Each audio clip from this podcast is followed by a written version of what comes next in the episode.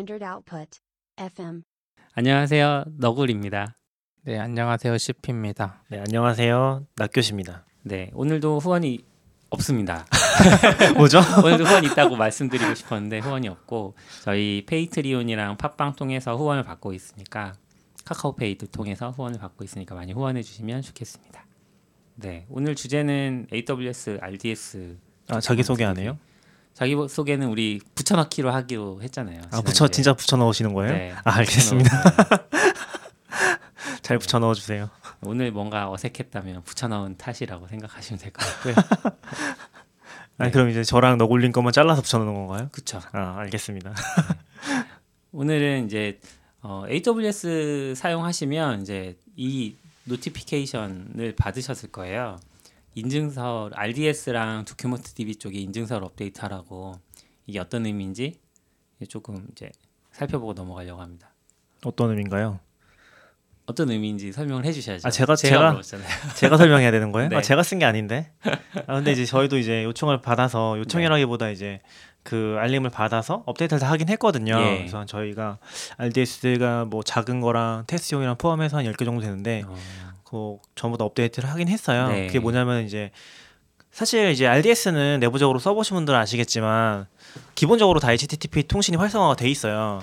HTTP라기보다 TLS 통신이 활성화가 돼 있어요. 네. 네, 근데 기본적으로는 그거를 우리가 설치형으로 쓰면은 직접 인증서 설치하고 뭐 그런 식으로 활성화를 해야 되는데, 네, 그걸 하지 않아도 RDS는 기본적으로 아마존의 공용 인증서를 사용해가지고 활성화 돼 있거든요. 예. 그래서 그 클라이언트 접속을 해보면은 이 보안 접속이 활성화됐다고 뜨는 게 있어요.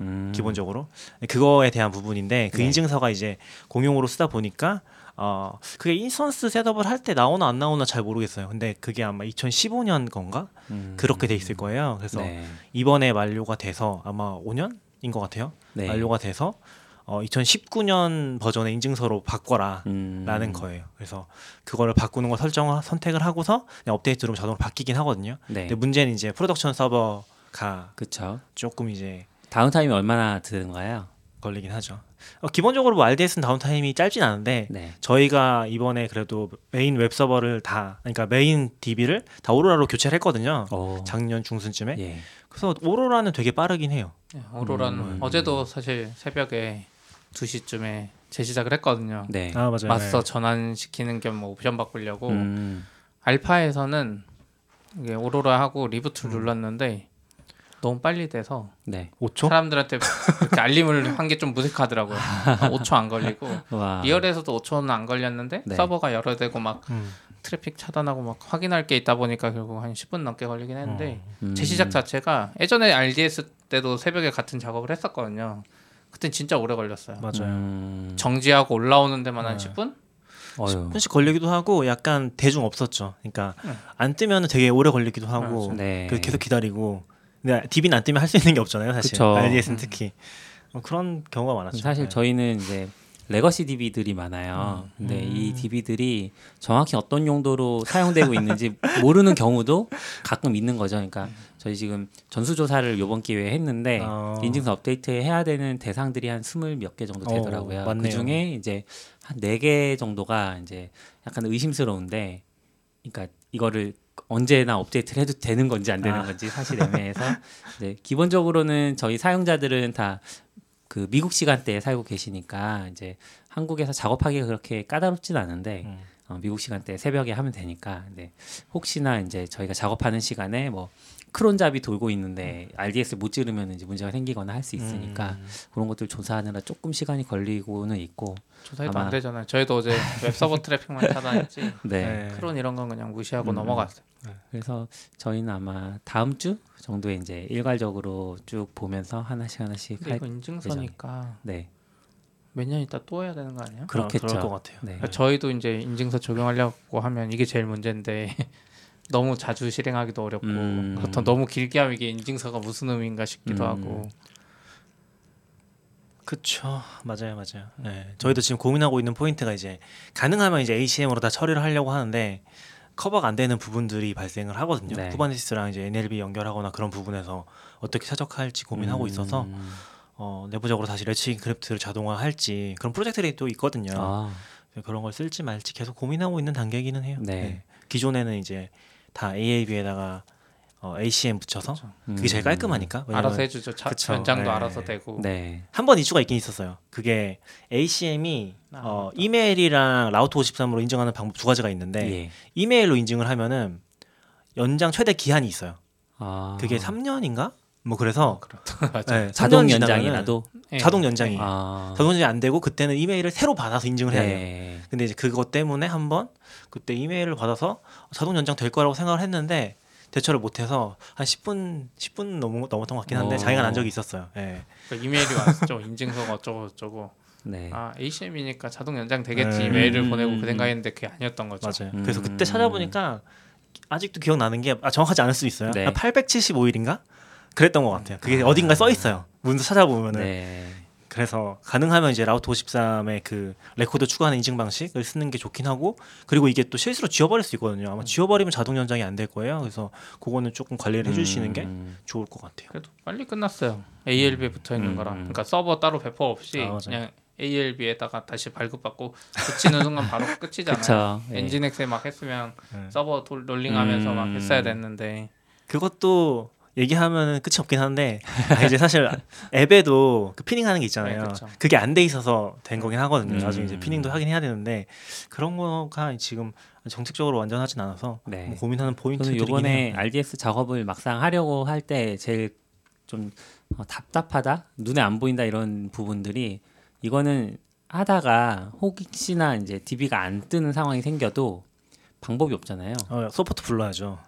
서포트를 그러니까 요청을 해야 되는 거지. 빠르게 불러야죠. 우리가 뭔가 직접 롤백을 할 수 있다거나 할 방법이 없으니까 그게 조금 이게 클라우드를 사용할 때의 어떤 답답함이랄까. 근데 그 DB라서 더 그런 것 같긴 해요. 이게 약간 확장성 없는 DB 쪽이라서. 네. 그러니까 오로라 쓰면서는 그게 많이 해소되긴 했는데 저희도 이번에 오로라 쓰면서도 내부 버그 같은 겪고 있는 거 하나가 있긴 하거든요. 그래요? 그것도 네. 되게 치명적이긴 한데. 그래서 쿼리가 날아가면 네. 죽어요. 그래서 새벽마다 뭐 통계 쿼리가 돌 때마다 네. 서버가 죽어. 리드 서버가 죽어요.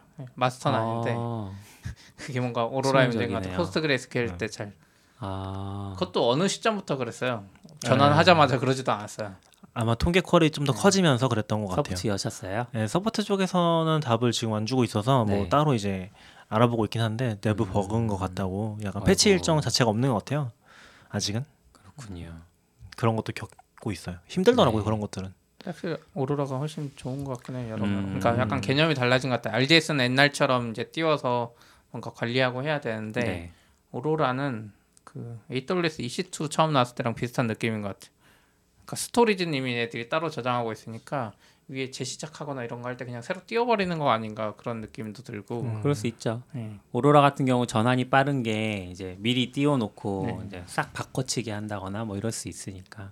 그리고 리드 쓰는 거 자체에 대한 부담이 거의 전혀 없어요. 약간 리플리카를 그냥 오토 스케일링 한다는 게 처음에 무슨 소리야 이게 그런 느낌이었는데 네. 막상 몇 번 교체해 보니까 이건 진짜 그냥 해도 되겠구나 필요하면은. 그러니까 원래 리플리카 DB를 넣으면 그 빈 로그나 이런 걸 네. 받아서 리플리케이션 하잖아요. 그래서 RDS도 기본은 5개인가가 끝일 거예요. 리드 리플리카가. 왜냐면 마스터의 거를 5번 보내는 거니까 각 서버에 계층별로 네. 할 수 있을 거예요. 5개 하고 그 아래 다 또 물리고 막 그런 식으로. 기본적으로는 네. 마스터가 5개를 보내는 게 1개라는 거죠. 네. 똑같은 데이터를 5번 보내야 되는데 포스트그레스 오로라는 그게 없다 보니까 15개인가가 맥스고 그리고 리플리카 원래 추가할 때 시간이 꽤 걸려요. 그 동기화를 다 땡겨야 되잖아요. 그렇죠. 물론 RDS는 약간 진보되게 스냅샷에 뜬 다음에 중분만 한다고 해도 근데 오로라는 누르면 거의 5분? 2분? 굉장히 빠르긴 하고 리드가 바로 추가되니까 뭐 그 와중에 이슈도 있었지만 나중에 또 DNS 문제가 좀 있었죠. 장애 얘기가 제일 재밌어요. 약간 끝이 없네 이거 하나 얘기하니까. 네. 그리고 인증서 만료 얘기했는데 언어도 만료가 되네요. 파이썬 2.7 지원이 종료되었습니다. 이게 되게 아이러니컬하죠. 왜요? 루비 2.7이 나왔잖아요. 그렇죠. 파이썬 2.7은 종료되고 루비는 2.7이 새 버전으로 나오고. 네. 이게 언어 지원이 종료된다는 게 이제 예전에도 파이썬 2.x 버전, 뭐 2.4나 2.5 이런 게 종료됐던 시점이 있었던 것 같아요. 아, 네. 보안 패치는 계속 있었겠죠. 잘은 모르겠지만 네. 이제 업데이트를 한다거나. 근데 이게 중요한 포인트는 2.7이 아니라 2.x가 끝나는 거잖아요. 네. 2.7, 2.8이 안 나왔으니까 네. 최종 버전인 거죠. 2.x. 저는 이거 기억하는 게 거의 뭐 4년, 5년 된 것 같은데 2를 이제 3로 넘어가야 된다고. 네. 그러니까 그런 뭐지? 2에서 3로 주요 라이브러리 100개쯤 모아놓고서 넘어간 것들 체크하는 그런 맞아요, 페이지를 맞아요. 옛날부터 있었잖아요. 네. 그래서 제가 그래파이트 때문에 기억을 하거든요. 그래파이트가 파이썬 2밖에 안 돼요. 네. 그러니까 지난 회사에서 이제 모니터링 툴 셋업 같은 거 할 때 그래파이트를 쓰려고 했는데 그게 이제 2밖에 안 돼서 아 되게 3를 쓰고 싶었는데 그렇게 같이 이제 연동하는 부분이 있으니까 그게 안 됐어서 계속 그냥 기다리다가 이제 결국 안 넘어가더라고요. 제가 파이썬 보고 있는 동안에는. 근데 그 이후에 넘어가지 않았나요? 아 지금 모르겠어요. 지금도 약간 애매하잖아요, 사실. 아, 지금은 오히려 괜찮아요. 왜냐하면 지금은 오히려 파이썬 2를 지원하지 않는 라이브러리가 훨씬 많아요. 저희가 실제 사용할 때 보면 장고 쪽이나 이쪽에 한정된 것 같고 AWS CLI 툴이나 이쪽 다 파이썬 쓰거든요. 네. 다 2.7, 2.6. 진짜요? 2.몇 아닐 것 같은데 아직. AWS CLI도 뭐 버전 자체를 올리긴 하는데 네. 뭔가 그런 CLI들을 설치하다 보면 파이썬이 예전에 그 서버 엔지니어라 그러나요?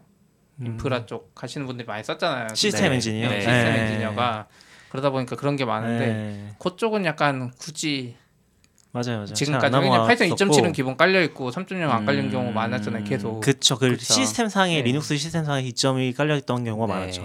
그게 아마 사이트 패키지로 들어간 게 뭐 1, 2년 사이쯤인 것 같고 실제로 제가 느끼기에도 파이썬 3로의 전환은 최근 1, 2년 사이에 되게 많이 일어나지 않았나? 많이 일어났죠. 네. 최근 1, 2년 사이. 그 전에는 좀 잘하시는 분들이 아 3 써야 된다. 3 계속 얘기를 했었는데 아 그래도 안 쓰는 사람이 진짜 많았던 것 같고. 그게 이제 좀 확인을 해보니까 2008년에 파이썬 2.6이 나왔더라고요. 그리고 2.7이 나온 것도 2010년이에요. 그러니까 벌써 10년이나 지난 거잖아요. 그러니까 파이썬 3는 2008년인데 똑같이. 네, 파이썬 3가 이제 2008년에 나왔는데 거의 도입이 안 되다가 얘도 계속 업데이트가 되고 3.43 뭐 요때부터 이제 조금씩 퍼지기 시작해서 지금 3.6 뭐 이렇게 되고 있는 것 같고 그래서 그러니까 파이썬은 사실 2.7이 사람들이 마음에 들어 하기도 하고 말씀하신 것처럼 미리 깔려 있기도 해서 네. 좀 안 넘어가고 싶었던 분들도 많을 것 같은데 워낙 업데이트도 안 되고 2.7에서 2.8로라도 업데이트가 되면 모르겠는데 그것도 이제 공식적으로 준당되고 그래서 그러다 보니까 사람들이 이제 아 어쩔 수 없나 보다 하고 이제 체념하면서 3.x를 도입하기 시작한 게 아닌가. 2.7은 지금 보면 1월에 이제 2.7의 최종 핫픽스 버전인 2.7.18 버전이 코드 프리즈가 돼요. 그리고 2.7.18이 공식적으로는 4월에 출시가 되면서 그 버전으로 이제 종료를 시키는 거죠. 최종 종료를 하고 그 다음에 버전은 없다. 2.x 버전은 없다. 3.0으로 다 넘어가도록 하고 그 코드 변환해주는 도구들이 꽤 있더라고요. 뭐 숫자 2, 그 다음에 영어 2, 그다음에 숫자 3 뭐 이런 것들도 있고 그거는 파이썬에 포함된 도구인 거예요? 포함된 것도 있고 아닌 것도 있어요. 여러 가지가 있는데 그 저희가 44비트에다가 글을 요약해 놨는데 거기 보시면 이제 파이썬 2에서 3로 넘어가기 공식 문서를 링크를 해놨거든요. 아, 대응 네. 방법 쪽에. 그래서 그 공식 문서를 보시면 이제 자세하게 설명이 돼 있습니다. 뭐 퓨처라이즈 뭐 이런 툴들도 있고 원래 그런 게 제일 유명하지 않아요? 프린터에 괄호 넣느냐 안 넣느냐. 아 그렇죠.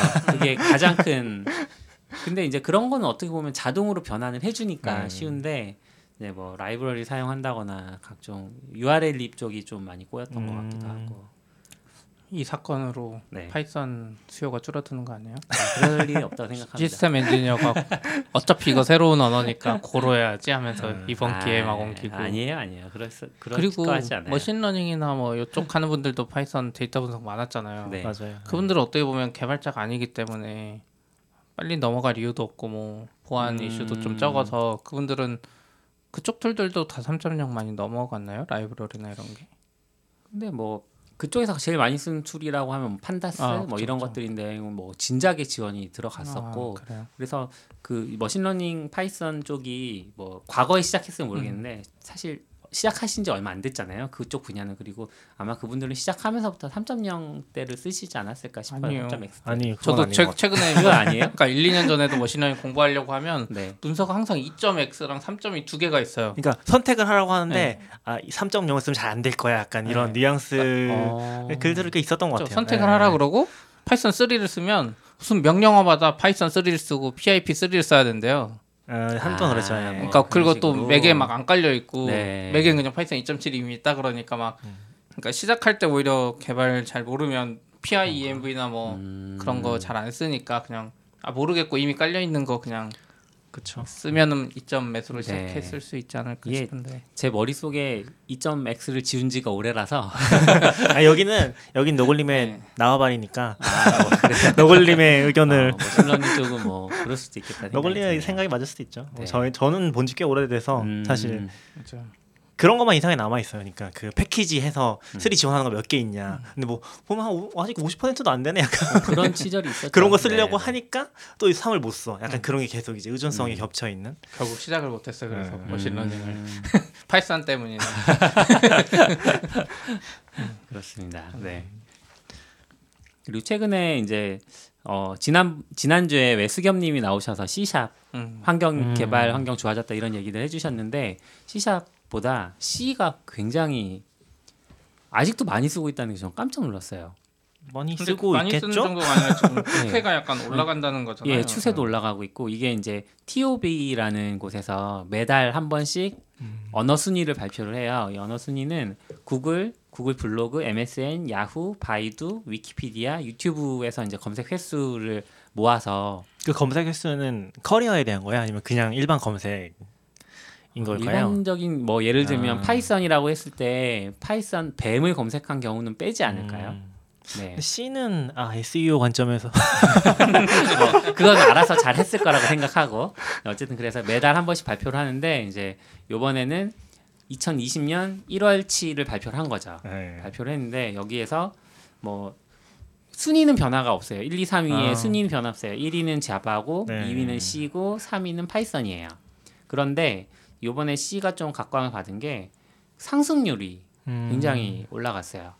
보통 이제 1, 2, 3위는 굉장히 많은 사람들이 사용하기 때문에 엄청나게 많은 사람이 들어와도 이 상승률 자체가 크게 변화하지 않을 거잖아요.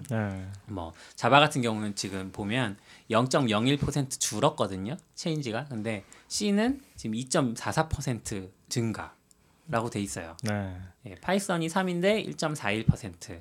그래서 이게 상위 언어임에도 불구하고 상승세가 꽤 지속된다 이런 것들이 좀 고무적이어서. 근데 TOB가 네. 예전부터 항상 이제 루비 쓸 때부터 소수 언어를 쓰다 보면 믿음이 안 가는데 얘들은 도대체 기준이 뭘까? 네. 생각해 보면 이제 깃허비 유니버스에서 발표한 게 있잖아요. 옥토버스. 네, 옥토버스에서 거기에 탑 랭귀지가 있어요. 여기는 이제 깃허브에 레포지터리 컨트리뷰터 기준으로 잡은 것 같은데 네, 그렇죠. 여기 보면 2013년부터 19년까지 자바스크립트가 1등인데 그쵸. TOB는 저 바닥에 보이지도 않아요. TOB의 순위에는 그러니까 TOB가 어떻게 보면 뭔가를 기준이 그 저 2, 30년 전에 뭐 기준을 가지고 계속 하는 건지 TOB의 자바스크립트 순위가 생각보다 자바스크립트는 있어요. 7인데? 아 그렇긴 한데 그 그래프상으로는 그러니까 비율 네, 그렇죠. 그렇죠. 레이팅 자체가 네, 낮다는 7이고, 거죠. 또 TIOBE는 비주얼 베이직 닷넷이 있어요. 비주얼 베이직 닷넷도 약간 높은 편이잖아요. 엄청 높은 거죠. 지금 6이니까. 네, 깃허브나 이쪽엔 존재하지도 않고. 근데 이제 또 추세가 아까 말했듯이 C샵이 약간 미뤄지고 있다 그랬는데 예. 그게 깃허브 레포트에는 반영이 돼 있어요. 2019년에 약간 올라와요 순위가. 그리고 자바는 약간 떨어지고 파이썬 올라가고 이게 다 타입스크립트 올라가는 것도 깃허브 쪽엔 다 반영이 되는데 그리고 결정적으로 믿음이 가는 게 루비가 2015년부터 쭉쭉 빠지는 게 이게 티가 나요. 네, 루비가 2014년에 1위였을 거예요. 그렇죠.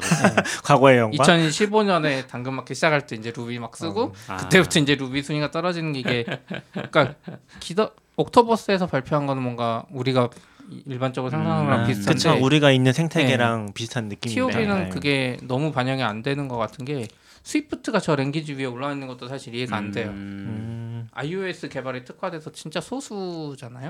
근데 오브젝티브 C도 네. GitHub에서 꽤 높았잖아요. 지금 네. 14년부터 16년까지 10이었어요. 내려가긴 했지만 내려가긴 했지만. 근데 이게 어떻게 네. 보면 이렇게 옥토버스에서 발표하는 내용들은 오픈 소스 생태계에 국한된다고 하면 TOB는 전체 개발 생태계를 반영하고 있으니까. 그럴 수가 있네요. SI 네. 개발이나 뭐 이런 것도. 네. 저는 이제 궁금한 게 약간 커리어 쪽의 사이트라든지 검색이라든지 그런 게 좀 평가가 더 들어가는 건지 가중치 같은 게 네. 그게 좀 궁금하긴 한 것 같아요. 저도 이제 가끔씩 보는데 사실 이게 어떻게 조사되는지까지 막 살펴보진 않았어서 네. 자세히까지 모르거든요. 알려주세요. 나중에 뭐 조사해서 알려주세요. 검색 기준 검색 횟수라고 하는데 이게 정확하게 네. 공개가 되고 있는지 잘 모르겠어요. 근데 좀 그냥 개인적인 얘기지만 네. 재밌는 포인트를 하나 짚어보면 지금 2020년 1월에 네. 루비가 7단계 상승한 것 같아요. 뭐 이거 작년에 비해서 월별로 발표요? 월별 발표하는 것 같은데 작년 1월에 비해서 네. 작년 1월에 18위였거든요. 근데 11위까지 뛰었어요. 이거 얘네들 월별로 해서 그래요. 루비가 남라다 크리스마스에 새 버전하니까 잠깐 올랐다가 크리스마스 지나면 다시 떨어지고 하는 거 아니에요? 근데 월별로? 이거는 지금 비교치가 작년 1월과 올해 1월이거든요. 그러네. 그러면 똑같은 시점인데? 그렇네. 루비 왜 이러지? 믿음이 안 가요. 뭐 다른 언어들이 더 떨어져서 상대적으로 올라가 있을 수도 있어요. 네, 레이팅 기준으로는 그렇긴 해요. 네, 다른 언어들이 많이 떨어져서. 마이너스 0.03%이기 때문에. 이제는 사람들이 그래서 TOB 신경도 안 쓰는 것 같아요. 예전에 좀 열심히 보다가. 맞아요. 네. 사실 뭐 엄청 크게 의미가 있는 건 아니라서. 그렇죠. 네. 남들이 뭘 쓰든. 근데 C는 진짜 어떻게 집계했는지 궁금하다. 이 검색엔진에서 이거를 그러네요. 고도 힘들어요. 고도 바로가기 언어. 맞아요. 고는 그래도 가끔 그래서 일부러 고는 검색할 때 전 고랭 지기도 하는데.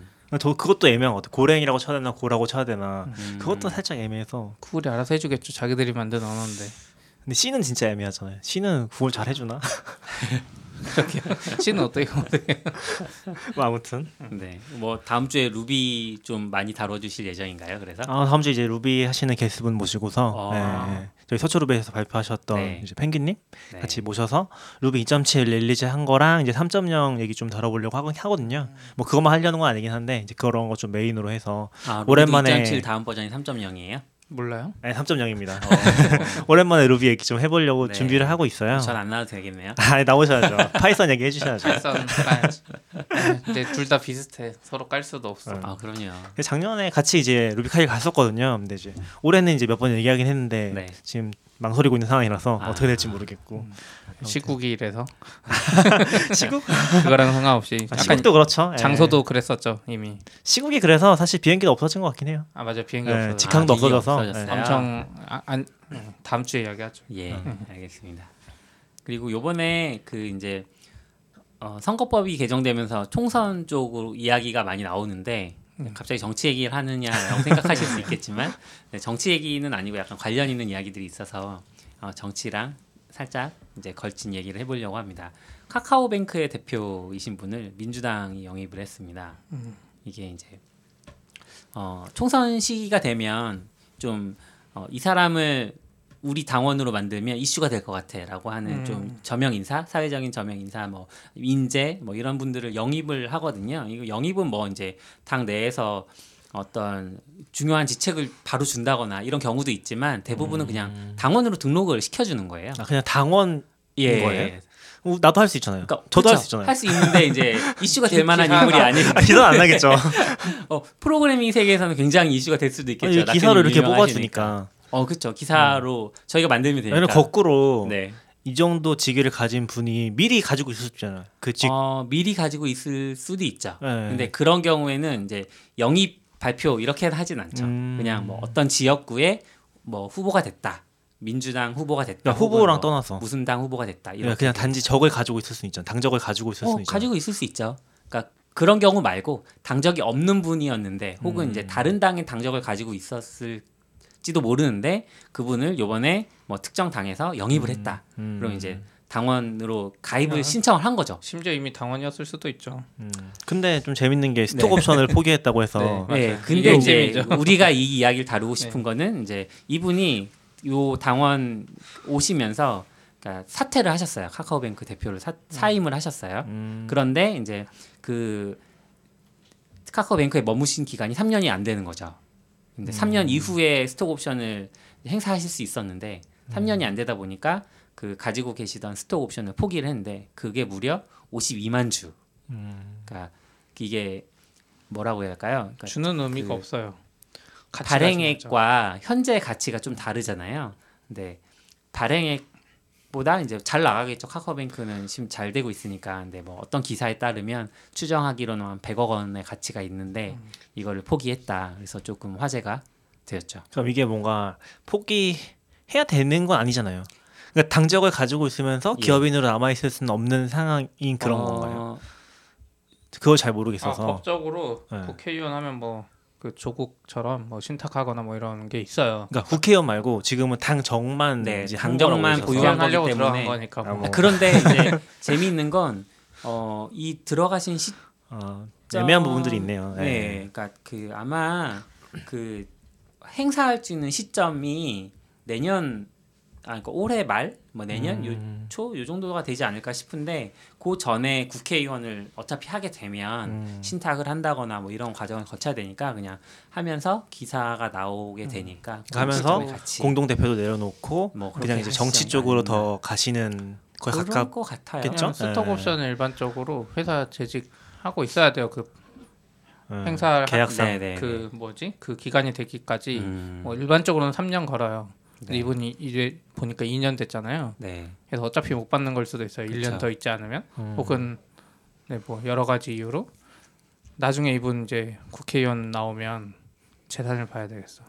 근데 이게 또 이제 재미있는 건 보통 이런 식으로 영입을 하잖아요. 당원으로 영입을 하면 그 이후에 어떤 과정을 거치냐면 뭐 특정 지역구에 국회의원 후보로 나선다거나 아니면은 그 당마다 비례대표들이 있잖아요. 그 비례대표 순번에 이제 포함을 시켜줘서 선거가 끝난 다음에 비례대표로 국회의원에 입성을 하신다거나 이런 경우도 있지만 비례대표에 들어갔는데 순번이 뭐 나중 순번이라서 떨어진다거나 아니면 지역구의 후보로 나갔지만 상대당보다 이제 득표를 못해서 떨어지는 경우가 있잖아요. 네. 이런 경우에 이제 살짝 애매해지는 거죠. 근데 지금 민주당처럼 이렇게 언론하면서 들어오는 건 다 비례대표 순번이에요, 사실상.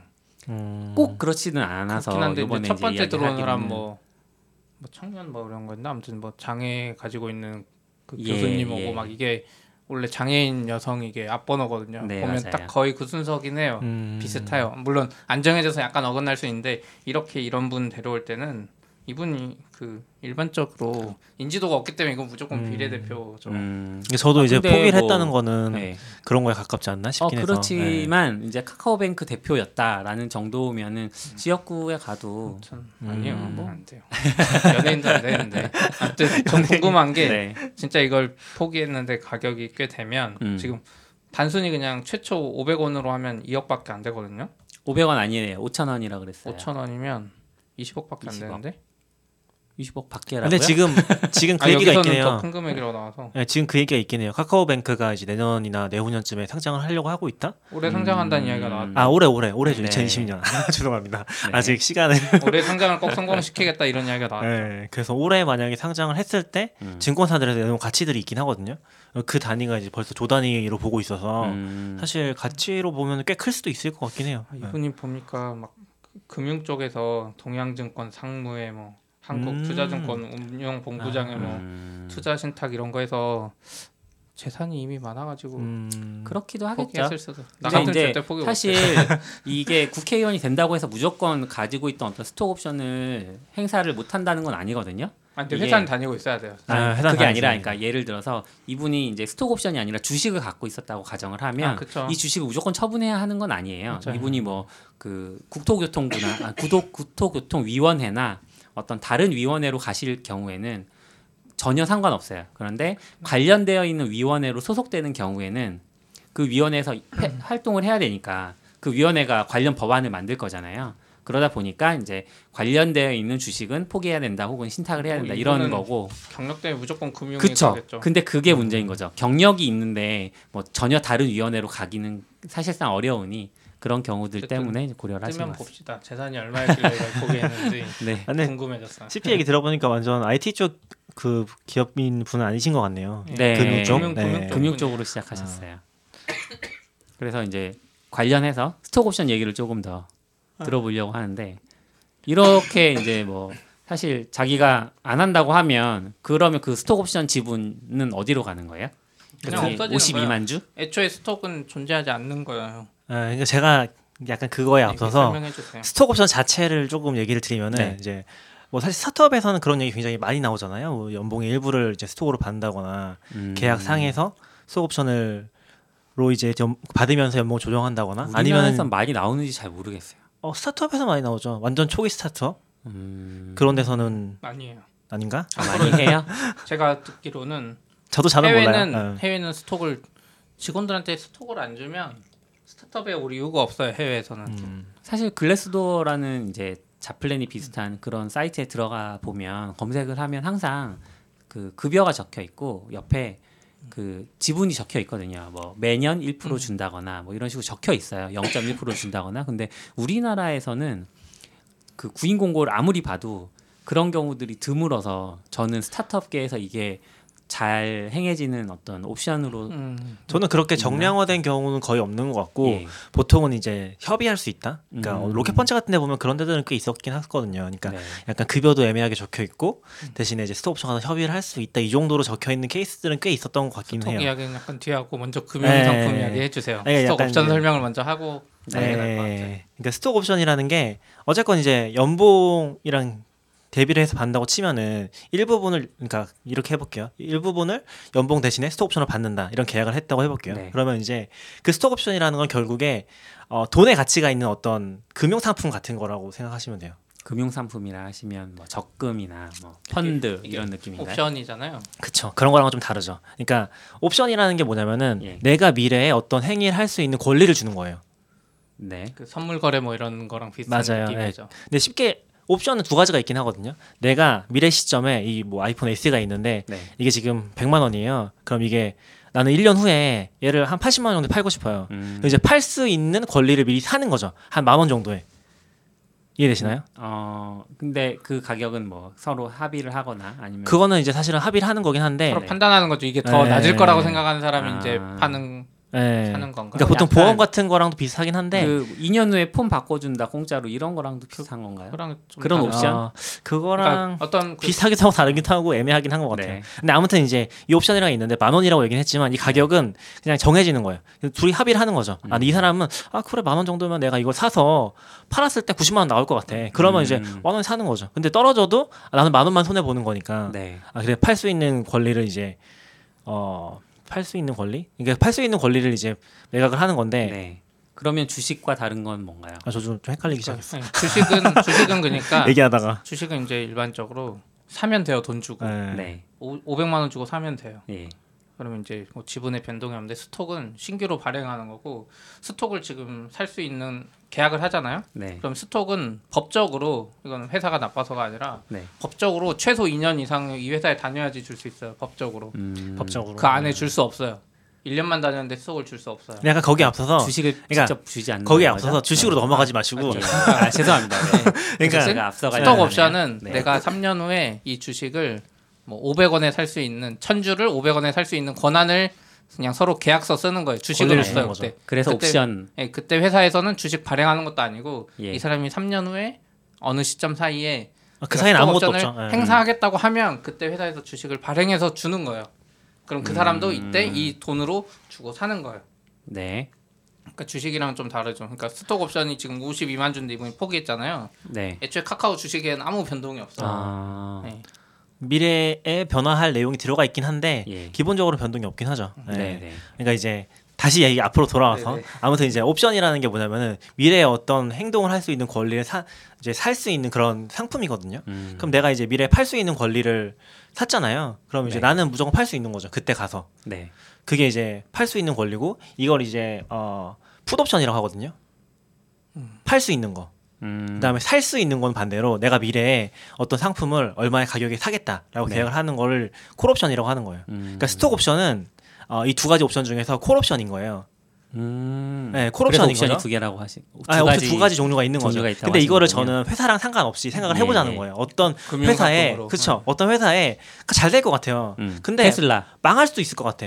그럼 테슬라 같은 거 좋은 예죠. 왜냐면 테슬라 같은 거 좋은 예가 뭐냐면은 테슬라 주식을 살 수도 있지만 얘가 망할 위험이 굉장히 크잖아요. 네. 한 3년 후에 갑자기 현기차가 너무 잘해서 폭락을 할 수도 있잖아요. 네. 그러니까 회사 자체가 그렇게 생각했을 때는 주식을 사지 말고 그럼 나는 3년 후에 얘가 지금 10,000원이라고 하면은 20,000원 줘도 좋아. 20,000원 정도 주고라도 20,000원 정도 어떤 그 프리미엄을 내고라도 살 수 있는 권한을 사놓으면은 얘가 100배가 돼 있어요. 그럼 나는 10,000원짜리 주식이 1,000,000원이 돼 있는데 20,000원 프리미엄 빼고서 98만 원 벌 수 있는 거죠. 근데 내가 손해보는 금액은 손해는 아니고 내가 지불하는 비용은 20,000원밖에 안 되는 거예요. 어찌나 어떤 상황에서건 간에. 예. 그런 게 되는 거죠. 그런 계약을 하는 거예요. 네. 근데 뭐 미래가 불안정한 사람은 이제 그거를 이제 계약을 해서 서로 이제 좋은 관계가 성립을 하는 거죠. 그래서 이제 계약이 되는 거고 실제로 이 옵션의 가격은 처음에 거래할 때만 있는 게 아니라 계속 변동을 해요. 그러니까 옵션의 가격이 올라가는 거는 그 테슬라 주가가 올라가면 옵션도 같이 올라가요. 네, 그렇겠네요. 네. 테슬라 뭐 1,000만 대 팔고 있는데 옵션의 가격이 안 오를 다 네. 아무리 누가 봐도 다 오를 거면 다 살려고 할 거잖아요. 회사가 유망하고 잘 될 것 같고 누가 봐도 3년 후, 5년 후에 가치가 올라갈 것 같으면 그 옵션의 가격도 상승하기 마련이다. 네. 100배까지는 모르겠지만 50배쯤 될 수 있는 거죠. 예. 네. 근데 이게 중요한 게 뭐냐면은 옵션이라는 게 결국 금융 상품으로서 어떤 가치를 가지는 계약이라는 거예요. 가치를 가지는 계약. 그러니까 이게 가격을 매길 수가 있고 그 가격을 가지고 나중에 옵션 자체도 교환을 할 수 있거든요. 그래요? 근데 물론 스톡옵션 아니에요. 스톡옵션 네, 아니긴 한데 옵션 자체도 교환할 수 있거든요. 그러니까 그거를 이제 내가 취업하는 회사에 콜옵션을 사는 그 개념으로서 이해를 했을 때 그 옵션의 가치를 생각할 수 있는 거죠. 근데 보통은 이제 그게 어떤 문제가 있냐면 스톡옵션을 준다고 해도 그 가치에 대해서 아무런 개념이 없거든요. 이거 뭐 1,000주 준다고 하는데 1,000주가 뭐 어떤 가치를 가지는지 연봉에 있어서 뭐 100만 원짜리인지 200만 원짜리인지 혹은 이제 미래를 생각했을 때 이게 얼마나 더 큰 가치를 가질 수 있는지 요거에 대한 이제 합의가 없는 상태에서 이제 보통 얘기가 나오니까 거기서 이제 스톡옵션의 가치가 없다고 생각하는 경우가 굉장히 많은 거죠. 저는 그렇게 생각합니다. 잘 설명인지 모르겠어요. 약간 그 스톡옵션이 가치가 없다는 거는 우리나라에서 이제 한번 그 주식 때문에 혹은 스톡옵션 때문에 많이 이렇게 그 손해를 보셨던 분들이 많아서라고 생각을 했거든요. 그러니까 그 한참 IMF나 2008년을 겪으면서 굉장히 많은 사람들이 스톡옵션을 갖고 있었음에도 불구하고 거기에 기대를 했음에도 불구하고 회사가 뭐 없어진다거나 이런 상황들을 겪으면서 휴지조각이 되는 경험을 많이 한 거죠. 행사를 하고 싶은데 행사를 못하는. 그건 닷컴 버블 같은 걸 얘기하시는 거예요? 네, 그렇죠. 그러니까 IMF 때 그런 일들이 있었고. IMF는 아니죠. IMF는 잘 모르겠긴. IMF는 스톡옵션은 거의 상관없고. 그러니까 닷컴 버블이랑 같이 꺼진 거잖아요. 닷컴 버블 꺼지면서 닷컴 버블은 그 다음에 꺼졌죠. 거. 네, 그러니까 스톡옵션 얘기는 IMF는 아마 우리나라만 온 거니까. 네, 뭐 어쨌든. 네. 그래서 이제 우리나라 사람들이 그러니까 스톡옵션이라는 거에 대해서 그러니까 주식이랑 비슷하게 어떤 그 내가 수익을 볼 거라고 생각을 했지만 실제로는 휴지 조각으로 바뀐 그런 경험들이 좀 많고 그런 것들을 지금 우리 세대가 아니라 약간 우리보다 한 세대 앞선 세대들이 이제 자기 자녀들에게도 이야기를 하고 하면서 부정적인 인식이 좀 많이 퍼져 있는 거 아닌가? 제가 생각하기는 어차피 미국도 닷컴 버블 엄청 심했어요. 우리나라보다 더 심했어요. 어떻게 보면 그때도 똑같이 스톡했고 그럼에도 불구하고 그 다음 세대가 왔음에도 여전히 그걸 원하는 거는 엄청 성공한 사람들이 있고 그게 눈에 많이 띄어요. 그렇죠. 내 지인들도 그렇고. 근데 한국도 없는 건 아니에요. 지금 한국은 망한 사람들이 이야기를 너무 많이 해서 그러니까 아빠한테 들었을 수도 있지만 아빠 세대까지 오지도 않고 그냥 망한 사람들이 너무 이야기를 많이 하다 보니까 그게 안 좋게 느껴지는데 성공한 회사 근처에 있었던 사람들은 성공한 것만 보이거든요. 그래서 네이버도 참고로 초기에 스톡 많이 줬고 그걸로 성공한 사람들 많아요. 오히려 10배 때 판 사람들이 많죠. 100배, 1000배가 됐는데도. 그런 사람은 그 다음 판단에 이걸 더 사고 싶어 하는 거고 마찬가지로 뭐 스마트 서디 때도 뭐 그런 비슷한 게 있었고 삼성도 있었어요. 그러니까 실패한 사례가 많아서 그렇지 삼성도 그때 공장 직원들한테도 주식을 살 수 있는 권리를 계속 줬다 그래요. 그래서 그때도 그거를 계속 꾸준히 모은 사람은 떼돈 번 거고 그때도 망할 것 같다고 한 사람은 안 벌었는데 문제는 성공한 사람들은 그냥 자기 돈 쓰면서 하는 거고 일반 약간 이상한 회사들이 있어요. 한국의 특수 구조상 뭐 자회사에 해가지고 막 그 스타트업 같이 하는 건데 스타트업이라고 부르기도 그런데 막 이상한 기업을 세워서 막 뭐 대기업 지주회사급으로 만들어 놓은 애들이 있어요. 네. 그런 애들은 주식이라고 줘놓고 그거 없애버리는 회사. 아. 이런 회사 경험한 사람들은 이 주식이 아무 쓸모없는 거고. 예. 맞죠. 근데 네. 이제 일반적으로 그냥 회사가 하나인 회사들은 약간 이제 다르게 생각해야 되는데 너무 안 좋은 경험한 게 너무 많이 퍼진 것 같아요. 제 생각에는. 물론 그런 회사가 많긴 한데 벤처인데 막 자회사에 자회사 이상하게 막 엮여 있어. 그러니까 자회사의 좋은 케이스는 네이버 같은 경우거든요. 카카오나. 100% 자회사예요. 이건 뭐 크게 별 상관없어. 그냥 뭐 여러 가지 이유로 만드는 건데. 네. 약간 안 좋은 경험이 계속 퍼져서 사람들이 스톡에 대해서 안 좋게만 생각하고 반대로 주변에 성공한 사람이 없는 경우에는 또 그걸 몰라요. 그거에 대한 조언을 구할 사람도 없고 그냥 그 조언을 구하면 그 사람도 경험해보지 않았지만 인터넷에서 망했다더라. 네, 아는 맞아요. 네. 아름아름 아는 사람이 그 스톡 받고 망했다더라. 뭐 네. 스톡이 휴지 조각 됐다더라. 그리고 뭐 스톡도 그렇고 주식 자체에 대한 인식 자체가 안 좋기 그쵸. 때문에 주식이라는 것 자체에 대해서 부정적인 이제 얘기를 듣는 경우도 많은 것 같고 저는 좀 구분을 해보고 싶은 게 뭐냐면은 두 가지긴 하거든요. 그러니까 지금 CP가 얘기한 것도 섞여 있긴 한데 유상증자랑 스톡옵션 달라요. 네.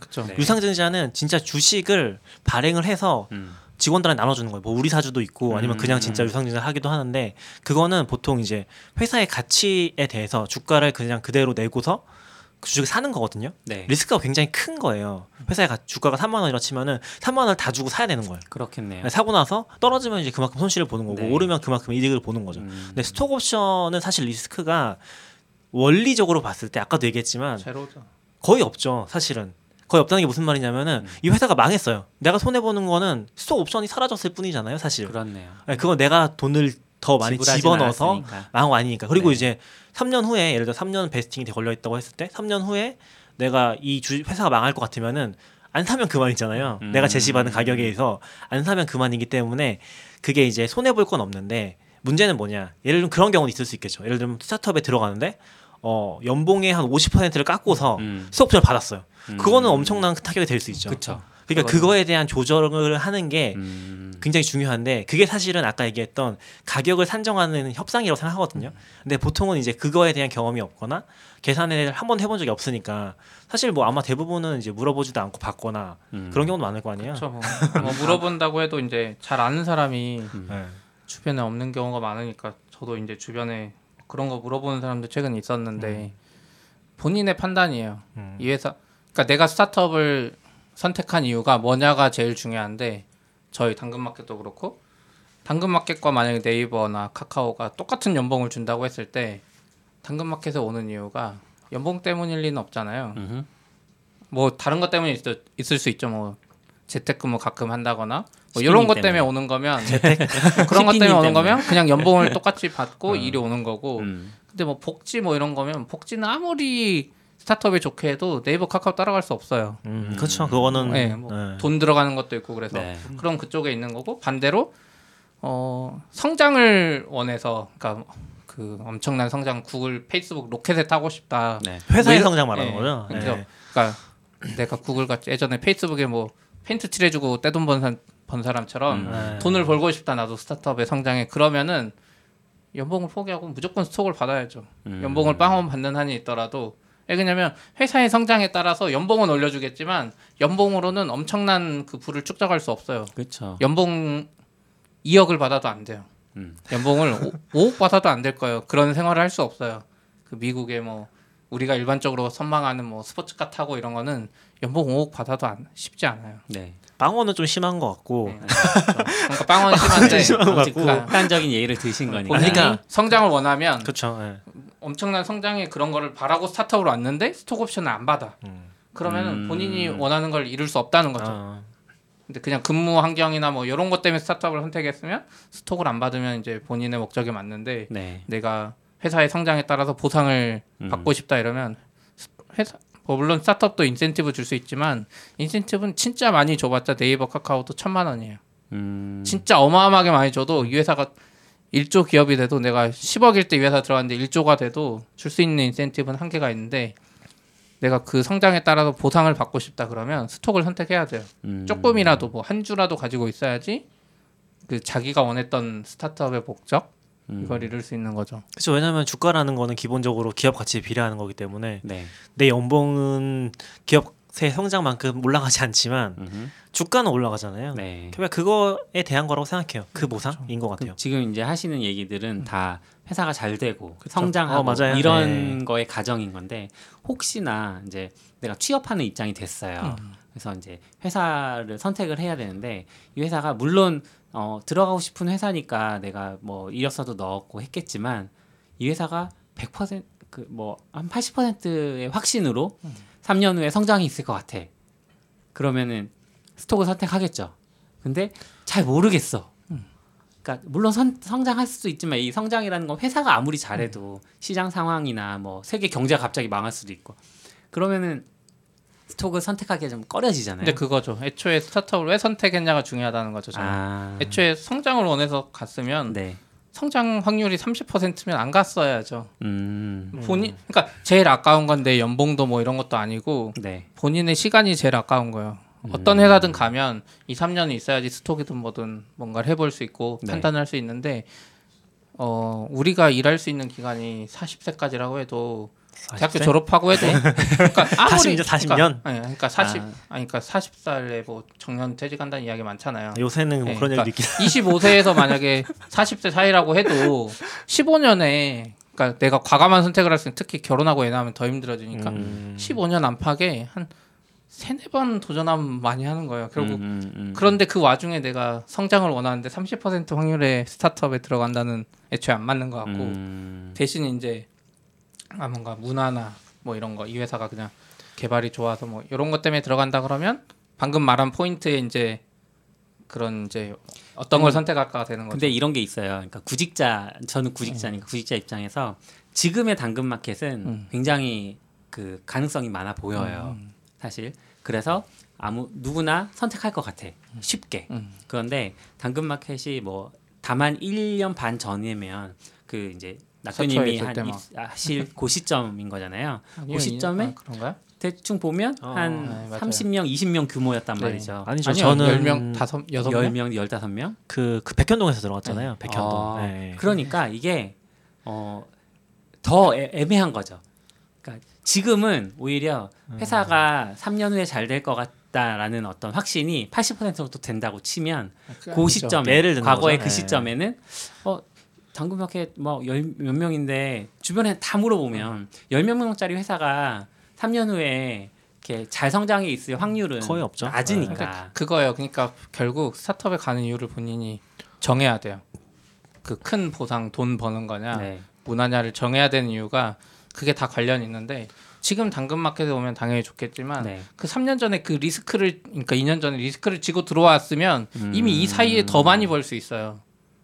그러니까 리스크를 많이 지고 아까 말한 대로 확률이 낮지만 내가 보상을 받고 싶으면 사실 이미 사람들한테 알려지면 회사 입장에서 또 채용하기 쉬워요. 네, 그래서 굳이 이 사람 안 와도 되고 연봉도 어떻게 보면 더 그렇죠. 적게 줘도 될 네. 수도 있고 스톡이 해서 없을 수도 네, 있죠. 그러니까 내가 진짜 성장과 보상을 큰 거를 바라면 네. 오히려 더 작고 성장 가능성 아무도 모를 때 들어가야지 더 큰 돈을 벌 수 있는 결국은 거죠. 그거네요. 하이 리스크 하이 리턴. 그러니까 네. 본인이 정해야죠. 근데 나는 돈을 많이 벌 거다. 근데 약간 이제 그런 시점을 떠나서 네. 저는 뭐 여러 가지가 있다고 생각을 하는데 초기 기업에 들어간다고 했을 때는 물론 이제 가장 경영의 관점에서는 네. 지분을 사는 게 사실 뭐 스톡이 아니라 지분을 사는 건 거기에 참여를 하는 거잖아요. 네. 근데 스톡은 거의 리스크 없이 내가 이 기업에 참여함으로써 받을 수 있는 어떤 혜택 같은 거라고 생각을 해요. 예를 들면은 근데 잘 판단을 해야죠. 그러니까 일단 1차적으로 그 기업이 진짜 좋은 기업인지에 대해서 클 수 있는 기업인지에 대해서 당연히 내가 생각을 하는 거죠. 그러니까 이게 약간 이게 마인드의 차이인 것 같은데 회사가 나를 뽑아준다고 생각하는 게 아니라 네. 내가 어떤 회사에 갈지에 대한 결정을 하는 거 그렇죠. 그런 것도 굉장히 중요한 것 같아요. 네. 실제로 그런 분들이 있긴 하거든요. 그러니까 진짜 막 면접을 20군데 이상씩 보는데 그분들이 보는 이유는 좋은 기업을 찾기 위해서 그런 분들도 있어요. 가끔씩 보면은.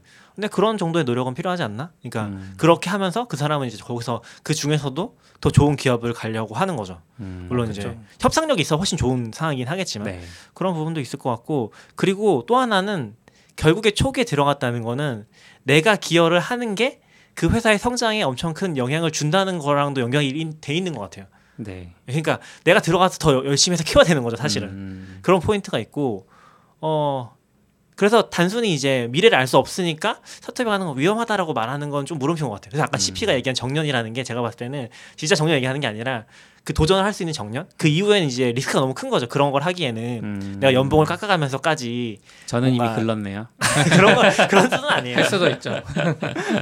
근데 이제 뭐 여러 가지 관점, 결국 근데 여기도 비슷한 관점인 게 내가 돈을 많이 벌고, 그러니까 성장에 따라서 뭔가 이득을 얻고 싶은 관점이고, 말한 대로 그냥 연봉 많이 받고 복지 좋고 일하기 좋은 문화 가려면 그냥 이미 커진 상태에서 좋은 기업 갖고 스톡을 안 받아도 되죠. 이제 스톡 이야기를 보면 일반적으로 스타트업에서 줄 수 있는 스톡이 이것도 법적으로 정해져 있어요. 네. 법적으로는 벤처기업이면 30% 줄 수 있어요. 회사 주식이 100주면 회사 주식이 100주면 130주를 더 발행해서 총 130주까지 될 수 있는데, 법적으로는 그런데 VC 투자받고 하면 이게 10%로 줄어들어요. 아하. 왜냐하면 VC 입장에서는 100주 때 약이 비율이 있는데 30주를 그냥 추가로 발행하는 거기 때문에 희석돼서 줄어들거든요. 저는 이게 굉장히 어려운 얘기라고 생각하거든요. 네, 그러니까 그렇죠. 이미 주식 얘기로 넘어갔잖아요. 근데 사실 이게 대부분의 사람들은 이런 데 별로 관심이 없어요. 그러니까 기업의 주식이라든지 예를 들면 유상증자랑 스톡옵션의 차이를 잘 모르거든요. 물론 이제 뭐 속된 말로 짬이 차서 옆에서 막 많이 봐서 그런 걸 깨닫게 되는 경우들도 있긴 한데, 예를 들면 사회초년생이 뭐 그런 걸 아는 경우는 진짜 거의 없긴 하거든요. 그렇죠. 근데 그게 끼친 영향도 사실은 알긴 해야 되는 거죠. 그러니까 VC가 왜 그 주식을 발행하는 걸 싫어하는지 그것도 있고, 우선 그러면 10% 제한이 왜 중요하냐면 내가 아까 말한 대로 이미 성장 가능성이 큰 회사에 들어가잖아요. 그래서 스톡을 받고 싶어. 스톡 개념도 다 알았어. 그렇지만 그 회사 들어가면 스톡이 없어요. 10% 이미 나간 거죠. 그러니까 예로 들어서 카카오도 한창 잘 될 때 사람들이 막 몰려가던 때가 있어요. 40명일 때는 이제 거의 안 가려고 그러고, 저도 그때 카카오 망할 것 같다 그랬어요.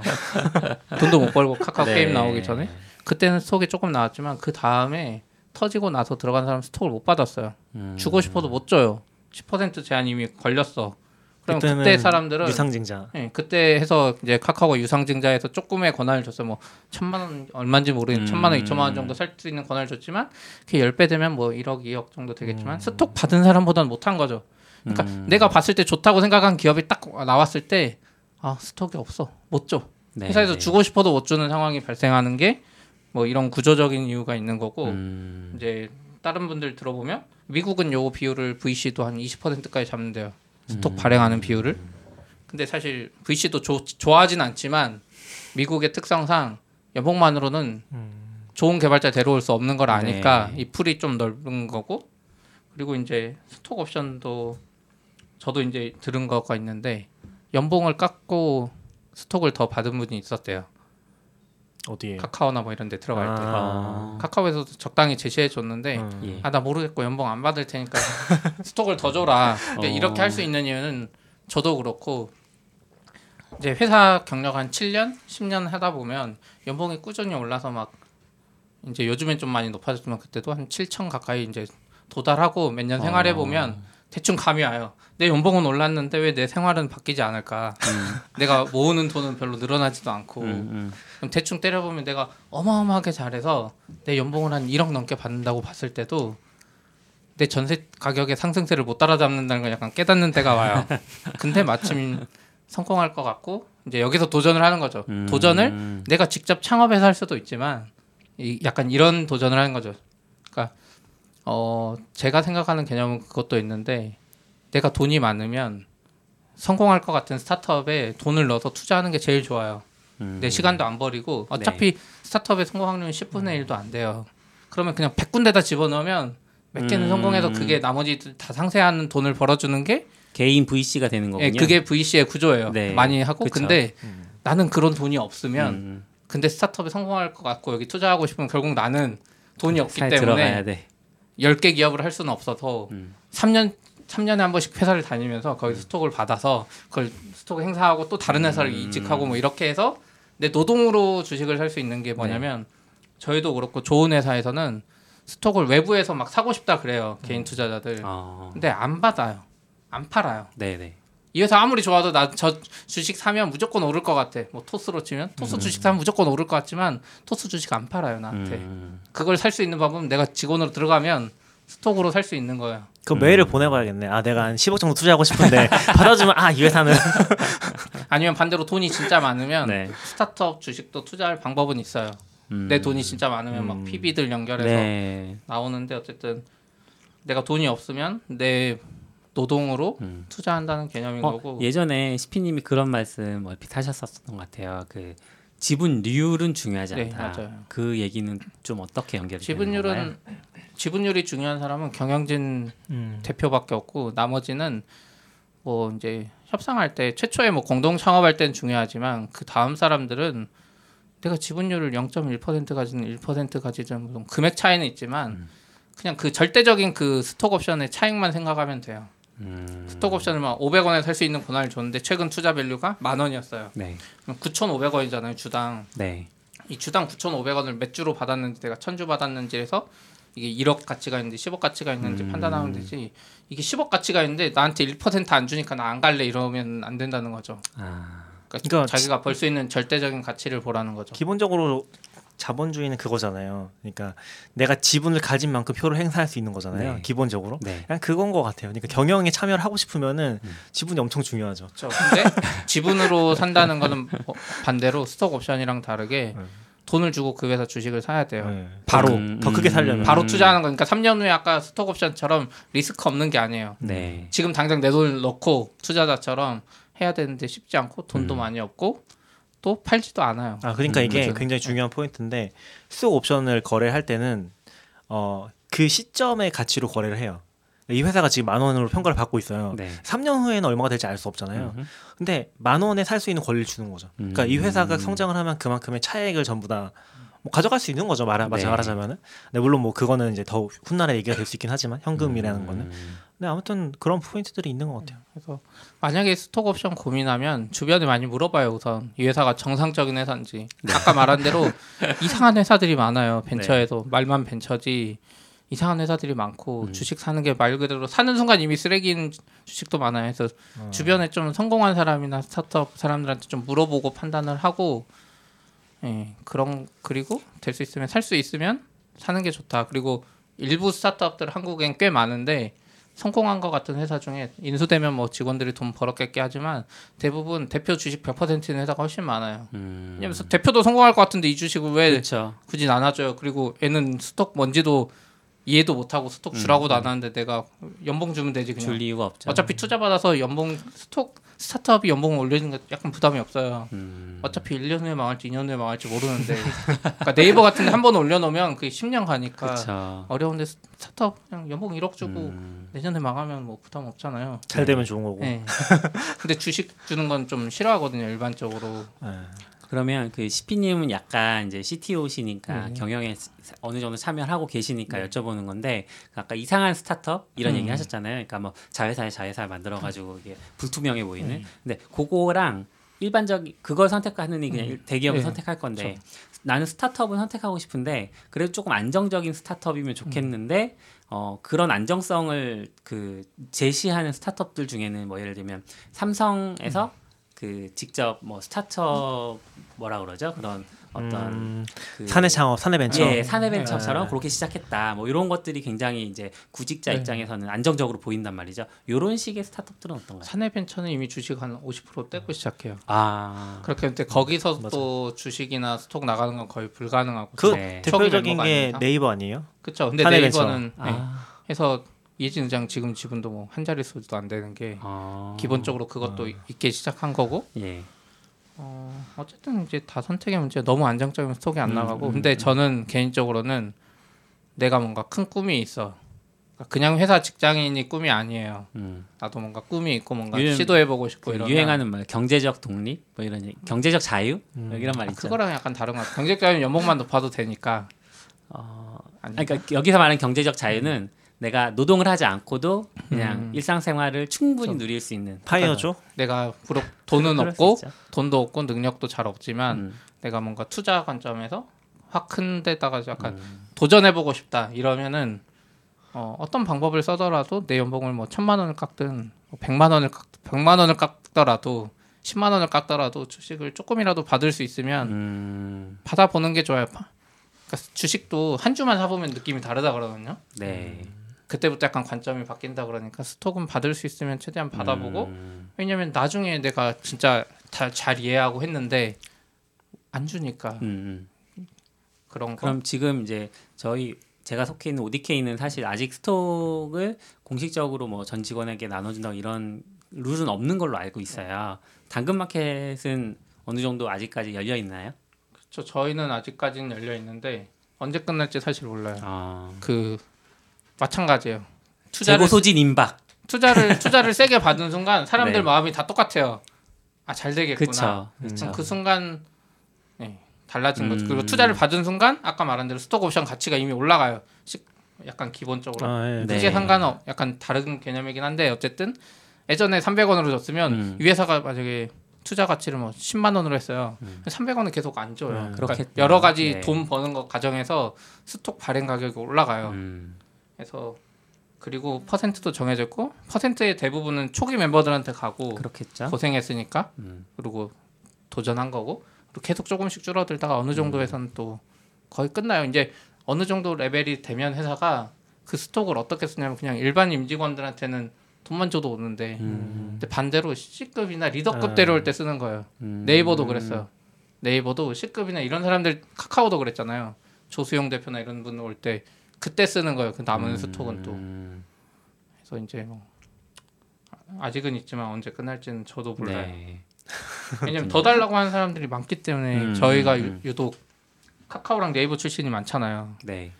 문제가 네이버 출신이랑 카카오 출신은 카카오의 성공을 다 옆 사람이 한 걸 봤기 때문에 스톡을 많이 받고 싶어요. 연봉을 조금 깎더라도 그리고 경력이 많다 보니까. 네. 근데 그게 이제 쉽지 않죠. 저는 이제 약간 오해의 여지가 있을 수 있다고 생각하는데 네.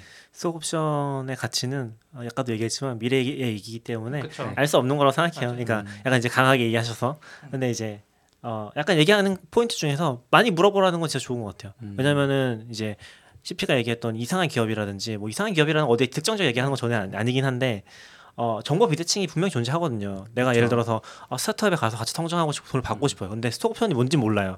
근데 그걸 받으면 좋다고 하더라. 그런 상황에서 사실은 그걸 주는 입장에서는 저는 100% 그렇다고 생각해요. 원래 그런 얘기를 하거든요. 기업은 직원보다 똑똑하다는 얘기를 하거든요. 무슨 말이냐면은 기업은 직원이 그만두지 않을 만큼만 월급을 준다. 그런 얘기 들어보셨죠? 네. 그럼 똑같은 거라고 생각해요. 기업이 스톡옵션을 줄 때는 이 사람이 몇 년 후에 얼마 정도의 가치를 생각하고서 줘요.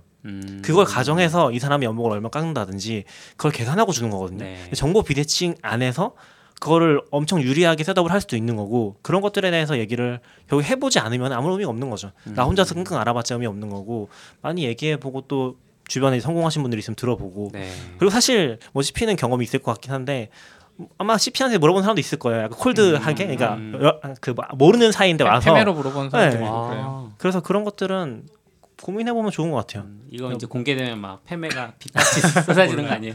무조건 좋다 나쁘다 떠나서 네, 네. 이제 그런 고민 더 많이 필요하고 내 스스로도 내가 이게 어느 정도 가치가 되기를 기대하는지를 생각해보는 게 중요한 게.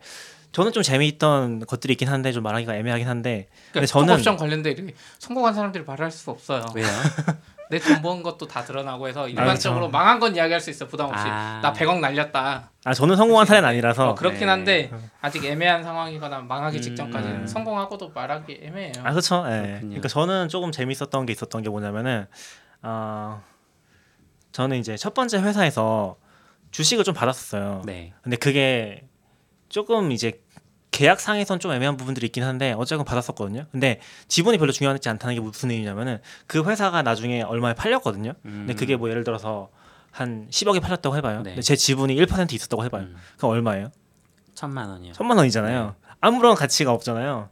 왜 가치가 없어요? 근데 1,000만 원을 생각해봐요. 그거는 이제 연봉으로도 올릴 수 있는 정도의 가치인 거잖아요. 따지고 봤을 때 그거를 이 회사의 그 매각이라든지 아니면 인수됐을 때 얻는 가치로서는 사실 그걸 기대하고 스타트업을 가는 거 아니니까 그런 정도는 있는 것 같아요. 그럼 스톡으로 기대하는 가치라는 건 우리가 연봉 생활자로는 만져보기 힘든 금액. 저는 그거는 모르겠는데 노려야 되나요? 그건 모르겠는데 네. 내가 그 가치를 고민해봐야 된다는 거죠.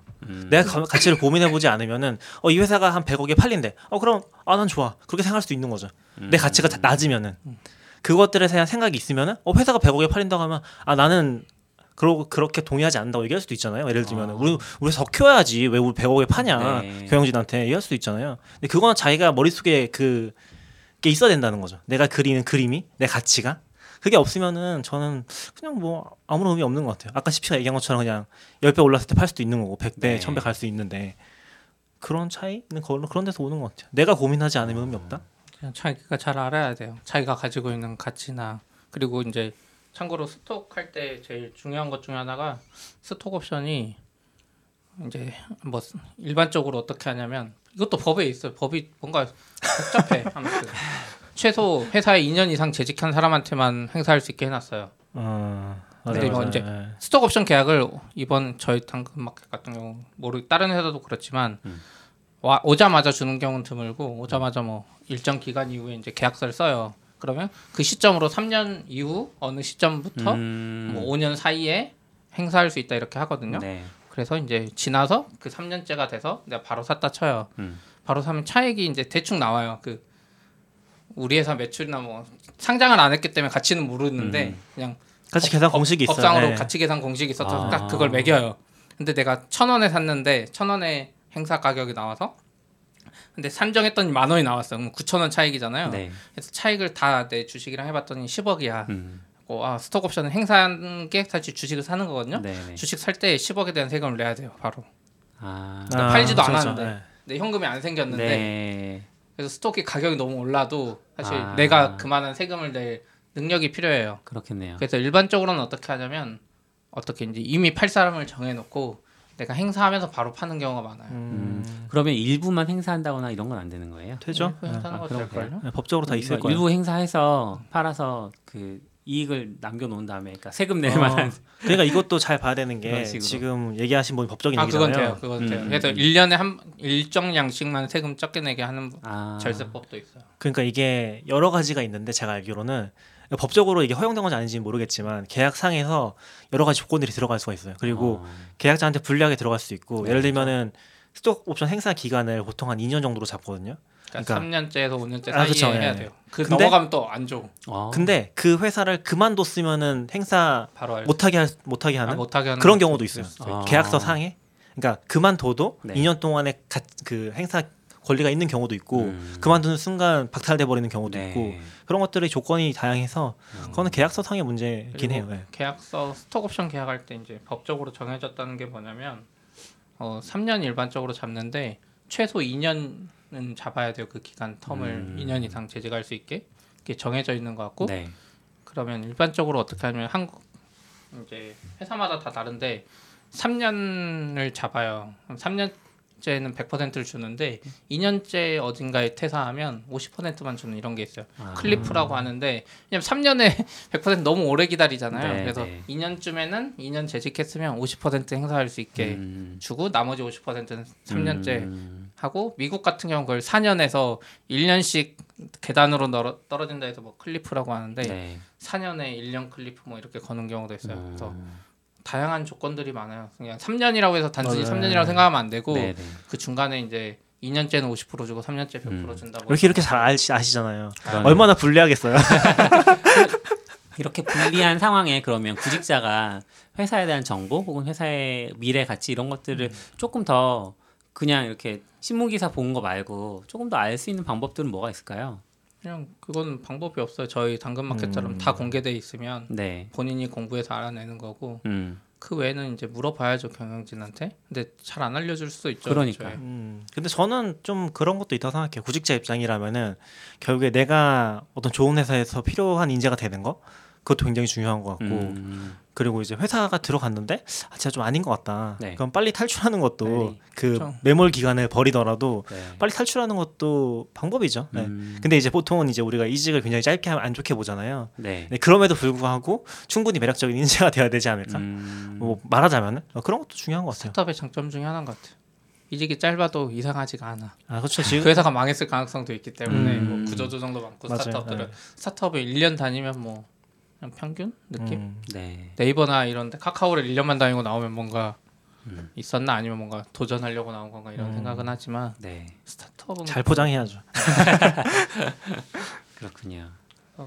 스톡옵션 아 그리고 스톡옵션은 세금이 좀 세요. 학교님이 아실 것 같은데 정확히는 잘 몰라요 저도.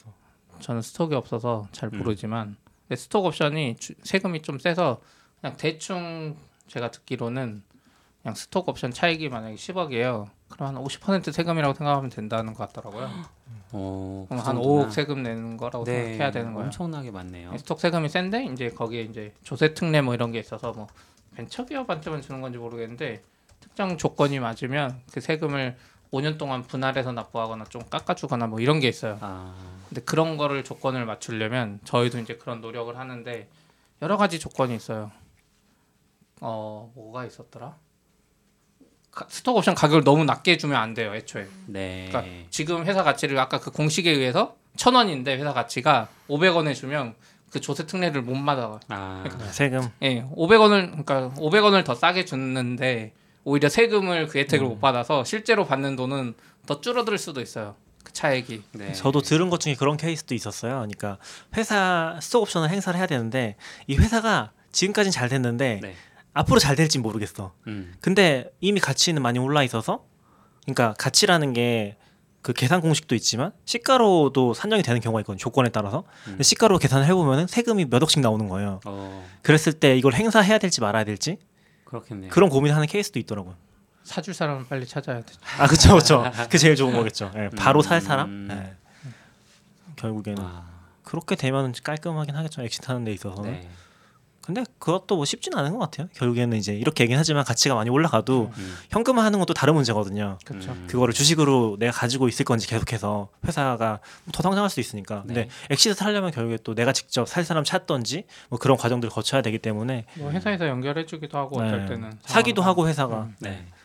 그런 거는 이제 케바케라서 뭐 어떻게 얘기할 수 있는 부분은 아닌 것 같아요. 근데 사람들 그런 스톡옵션 얘기를 해보면은 그런 거 진짜 많이 물어보긴 하더라고요. 이거 나중에 잘 돼도 현금화할 수 있는 거냐고. 아. 근데 이제 보통 해드릴 말이 없기는 한 것 같아요. 아, 저도 모르고 할 수 있어요. 중간중간에 단계는 많아요. 잘 되면 저희도 그렇고 투자 받을 때 투자자들이 뭐 예전에 블링크도 그랬지만 네. 구주 매입해줘요. 그러니까 투자자 입장에는 사실 유상증자 하는 것보다 구주 매입을 적당히 하는 게 더 좋아요. 희석도 덜 되고 해서 그러니까 네이버나 뭐 이런데 큰 회사들은 오히려 그게 힘들어요. 이미 그 지배주주 같은 그렇죠. 게 있어서 네. 다른 애들이 굳이 구주를 살 이유가 없는데 스타트업은 아직은, 이 회사 주식을 사고 싶은 사람이 너무 많아. 그리고 이제 투자자 단계도 뭐 1년 반마다 뭐 투자받고 하기 때문에 그 사이사이에 팔 수 있는 시기는 생겨요. 물론 회사가 잘 된다는 가정하에 또 그때 팔 때는 억울해 뭔가. 더 클 것 같으니까 쟤도 사고 싶은 거잖아요. 그렇죠. 그래서 근데 스톡옵션도 이제 내가 적어도 3년 지나고 행사하고 주식으로 가지고 있으면 뭐 아예 못 파는 건 아니다. 회사가 잘만 되면. 그리고 저는 그것도 있어요. 그러니까 회사 카카오 때도 마찬가지였을 것 같은데 저도 거기 안 있어봐서 모르는데 회사가 지금 막 10배 성장하고 막 돈을 많이 벌잖아요. 네. 스톡이 있는 사람과 없는 사람의 괴리가 커요 사실. 그거는 감정적 괴리를 네. 얘기하는 거고요. 네, 그렇죠. 근데 이제 이미 늦게 들어온 사람은 상관없는데 내가 살 수 있는 권한이 있을 때 못 산 사람은 회사 다니기 좀 힘들 수도 있어요 오히려. 그러니까 내가 할 수 있었는데 못한 거랑 애초에 안 팔아서 못한 거랑 좀 다르잖아요. 다르죠. 그래서 그런 것들도 잘 고민해봐야 돼요. 다들 잘 될 회사에 스톡 많이 받고 들어가시기를. 아니죠. 그냥 평범하게 개발만 좋은데 다니고 싶은 분도 있으니까 그냥 성향 네. 차이니까 꼭 스톡 받으라는 건 아니고 네, 그리고 이제 써놓은 것 중에 말 못한 게 스톡 주는 게 대표나 경영진한테 엄청 귀찮은 일 중에 하나예요, 사실. 그래요? 네. 왜 귀찮아요? 스톡을 발행하면 스톡 발행하겠다고 기존 투자자들한테 다 메일 보내야 돼요. 네, 사실 귀찮죠. 굳이 안 보내도 되는데 네. 어떻게 보면 스톡 안 주면 안 보내도 되는데 근데 투자자한테 이 사람은 왜 이래서 중요하니까 스톡을 줬고 막 이런 거를 메일로 쭉 투자자들 대부분 이제 미리 약정한 퍼센트가 있으니까 뭐라고는 안 하는데. 네. 이제 투자자들한테 보내고 하는 거니까. 그리고 회사 입장에서 주주가 많아지는 거는 귀찮은 일이죠. 그렇죠. 다 챙겨줘야 되고 정보를 많이 얻을 수 있잖아요. 가끔. 권리도 있고 아마 기본적으로는 다 요청을 할 수 있어요. 회사의 재무 상태라든지 주주 명부라든지 다 요청할 수 있거든요. 물론 네. 뭐 자세한 것까지는 모르겠지만 그 소액주주 권리가 있어서. 근데 그런 거 다 챙겨준다고 생각하면 사실 엄청 귀찮은 얘기긴 하죠. 굳이 안 줄 수 있으면 안 줘도 되는. 안 받겠다고 하면 안 줘도 되고. 아, 그렇죠. 네. 근데 회사 입장에서 주는 이유는 이제 마지막으로 그럼에도 불구하고 회사는 왜 주느냐. 그거는 진짜 그 일반적으로 회사들이 말하는 그 주인의식이라 그러거나 네. 같이 성장하려면 이 사람도 열심히 일해야 잘 될 거 아니에요. 회사가 작을수록. 그쵸. 근데 이 사람한테 동기부여를 해줄 수 있는 게 연봉보다는 스톡옵션의 그 상승이 워낙 크기 때문에 그런 걸 줘서 이 사람이 더 열심히 자기 일처럼 했으면 좋겠다는 관점에 주는 거예요. 그래서 리더급이나 뭐 이렇게 나중에 주는 이유도 네가 이걸 키우면 네가 돈을 더 많이 받으니까 네가 알아서 잘하겠지. 내가 뭐 해라 뭐 해라 말 안 해도 이런 걸 노리는 거죠. 네. 오늘 이 얘기는 시피님이 꼭 하고 싶다고 해서. 아, 네. 아, 왜 그러냐면 얼마 전에 어떤 팟캐스트 들었는데 이제 그쪽에 스타트업 비슷한 건데 스톡 이야기랑 뭐 이런 걸 하더라고요. 네. 근데 거기서 그냥 묻지도 따지지도 않고 그냥 무조건 연봉하라고 하길래 근데 스톡에 대해서 잘 알고 이제 연봉을 그 회사에 판단을 하고 해야지 무조건 연봉을 하라고 그러면 어린 친구들은 특히나 자기가 판단도 하지 못한 사이에 엄청난 기회를 놓치게 되는 거거든요. 네. 그 블라인드 스타트업 라운지에도 가끔 올라오고. 나 저는 근데 그런 건 있었어요. 저도 사실 제 경제학과긴 하거든요. 네. 경제학과에서 이런 걸 안 배우긴 해요. 금융상품이란 이런 거 전혀 안 배워요. 네. 그러니까 나중에 느낀 게 뭐냐면은 저 첫 번째 회사에서 이제 주식을 받았었다고 했잖아요. 네. 사실 근데 그게 뭔지 몰랐어요. 아니, 그때 갔던 거는 이제 커뮤니티 쪽에서 알게 됐어서 그때 전 루비 좋아했었고 루비를 그때 당시 쓰고 있던 회사였어서 같이 들어갔었는데 거기도 완전 초기 스타트업이긴 했었거든요. 그러면서 이제 그런 부분에 대해서 약간 저는 사실 그런 거 전혀 모르고 있었고 네. 이제 회사 측에서 주도적으로 이제 그런 것들을 주려고 했었던 상황이긴 했는데 뭐 좋은 상황인 거죠. 그러니까 회사에서 주려고 하면 나쁘게 보잖아요. 그쵸. 왜 주려고 하지? 왜 주지? 어떻게 보면 줬는데. 네, 줬는데 사실 저는 그게 사실 뭔지도 잘 모르고 있었던 거죠. 나중에 좀 깨닫긴 했어요. 아 이게 내가 어떤 식으로 계약을 했었는지 어떤 식으로 내가 그 주주가 됐었는지 그런 네. 것들을 이제 나중에 좀 알게 되긴 했었죠. 그래서 처음에는 잘 모를 가능성이 굉장히 높은 것 같긴 해요. 근데 아마 제가 아까 짬이라고 얘기한 것도 뭐냐면 주변에 그런 사람들을 보게 되잖아요. 나이가 들면서. 그렇죠. 그러면서 아 그때 그게 뭐였구나 하는 걸 깨닫게 되는 거죠. 아 그때 내가 계획을 했던 게 아 그런 거였구나라는 거를 그렇죠. 물론 이제 뭐 안 줄 수도 있는 거고 이상하게 계획될 수도 있는 거긴 한데 네. 그때 가서 깨닫게 되는 거죠. 나이가 들면 살면 너무 늦죠. 왜냐하면 스톡옵션은 노동 내 시간과 바꾸는 거기 때문에 그쵸. 나이가 들면서 알기는 너무 늦은 사실 그때부터는 자본 투자로 벌어야 되는. 그렇죠. 그리고 이제 참고로 이제 최근에 카카오나 네이버나 네이버페이나 뭐 웹툰이나 뭐 토스도 그렇고 네. 스톡 발행 이야기 많이 나오잖아요. 특히 네이버 같은 경우는 상장했는데 스톡을 주잖아요. 그러니까 풀이 남아 있으니까 주는 거긴 한데 네. 외국 같은 경우는 상장 회사는 스톡을 안 줘요 일반적으로. 그래요? 주식을 줄 거예요. 네, 주식을 살 수 있는 거는 아마존도 그렇고 네. 일본의 메루카리도 그렇고 스톡과 주식이 네. 같은 거라고 생각하고 네. 있어서 그렇게 하는 이유가 뭐냐면 그러니까 주식이어도 조건을 걸 수 있거든요. 주식이어도 스톡옵션처럼 조건을 걸 수 있어요. 그렇게 하는 이유는 스톡을 발행하면 세금이 너무 세서 이 직원한테 실질적으로 이득이 가지 않기 때문에 주식을 네. 발행하는 거예요. 근데 상장회사가 그럼에도 불구하고 스톡을 하면 직원 입장에서 사실 약간 손해. 뭐 물론 그만큼 스톡을 많이 줄 수도 있지만 일반적으로 상장회사가 스톡옵션을 주는 거는 외국 사례에 봤을 때 흔치 않다. 네. 차라리 주식을 준다. 네. 주식을 아마 연봉이랑 비례해서 네, 주는 식으로. 아니 뭐 아마존 같은 경우는 보면 네. 4년 묵는데요. 네. 주식을 주는 대신. 네. 근데 구글도 그렇고 페이스북도 예. 그렇고 다 그런다 그러더라고. 스톡옵션이 아니라 거기는 이제 초기 스타트업 단계를 지났고 상장했기 때문에 네. 주식을 주고 권한을 줘서 느낌이 다르긴 하죠. 거기도 클리프야. 아마존도 4년이면 1년에 25%씩 네. 뭐 10% 줄 수도 있어요. 1년에 10 주고 뒤에 몰아줄 수도 있고. 근데 한국은 그런 게 오히려 없으니까 깔끔할 수 있는데 그러니까 외국에서 이제 결국 그게 능력인 거잖아요. 그 협상을 하는 게. 그렇죠. 아, 그래서 외국에서 헤드헌터들 능력도 중요하고. 아 그렇죠. 그런 것도 그 있었던 것 같아요. 그 제가 구직을 한참 할 때 조언 받았던 것 중에 하나는 네가 그 서류 전형을 통과한 상태, 그러니까 면접을 통과한 상태다. 그럼 이제 남은 거는 연봉 협상인데 그렇죠. 연봉 협상 시점에서는 네가 좀 마음을 담대하게 가져도 된다. 왜냐하면 그 시점에는 이미 그 이 사람을 뽑겠다는 어떤 의지가 있는 건데 그 시점에도 아, 내가 연봉 너무 세게 불렀는데 그게 싫어서 회사가 나를 싫다고 하면 어떡하지? 이런 거는 거의 없고 만약에 내가 너무 세게 불러서 회사가 그게 부담이 된다면 다시 역으로 제안을 할 거다. 그건 너무 세니까 조금 낮추자. 그래서 이제 그 연봉을 부를 때 희망 연봉 부르잖아요. 그때 조금 이제 강하게 가도 좋다 이런 얘기도 들었던 것 같아요. 맞아요, 그렇죠. 회사에서 못 주겠으면 더 낮은 금액을 제시하거나 그냥 서로 하지 말자 뭐 이렇게 하겠죠. 네네. 저번 주에 수겸님도 막 얘기하셨잖아요. 실리콘밸리에서 이제 데리고 가고 싶은 사람 있으면 어떤 수를 써서라도 네, 어떤 수를 데리고 간다고. 네. 맞아요. 그렇군요. 이야기 많이 했는데 뭔가 정리가 잘 된지 모르겠어요. 44비치에 좀 적어주세요. 경제학과 학생의 아, 저도 처음에 잘 설명을 했어야 되는데 네. 약간 안 써놔서 스톡옵션 이걸 보면 몇 개가 있긴 한데 스타트업 네. 관점에 쓰는 거는 그렇게 많지는 않고 또 대부분 아까 말한 대로 부정적인 이야기도 좀 많아가지고 근데 저는 보통은 이제 이거랑 그 옵션이랑 같다는 거를 잘 생각을 안 하는 것 같아서 결국엔 그 가치라고 생각하거든요. 그 가치가 오르는 거죠. 내 노동으로밖에 못 사는 네. 옵션 돈으로 살 수 있는 옵션이고 아, 그쵸. 네. 내 노동으로만 저도 지금 뭐 다른 회사들 잘 나가는데 보면 네. 그 회사 주식 사고 싶어요. 안 팔잖아. 아, 그쵸. 방법은 내가 거기 들어가서 3년만 일해주고 나오는 수밖에 없잖아요. 아, 맞아요. 아, 네. 아무튼 네. 재밌었습니다. 네, 네 재밌었습니다. 네. 아, 그 맞다. 그 네. 발표자 안 뽑아요? 다음 주인가요? 그 다음 요번 주 금요일에 저희 이벤트 했던 거 있잖아요. 이번 주 금요일에 결정해서 이제 트위터로 하는 건가요? 네, 뭐 발표할 예정. 네 금요일까지 이제 네, 무슨 얘기인가 했어요 지금. 그 책. 금요일까지 네. 이제 리트윗을 해주시거나 네.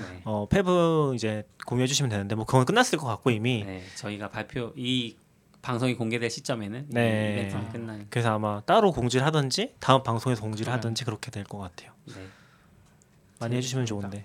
네, 수고하셨습니다. 수고하셨습니다. 네. Standard output FM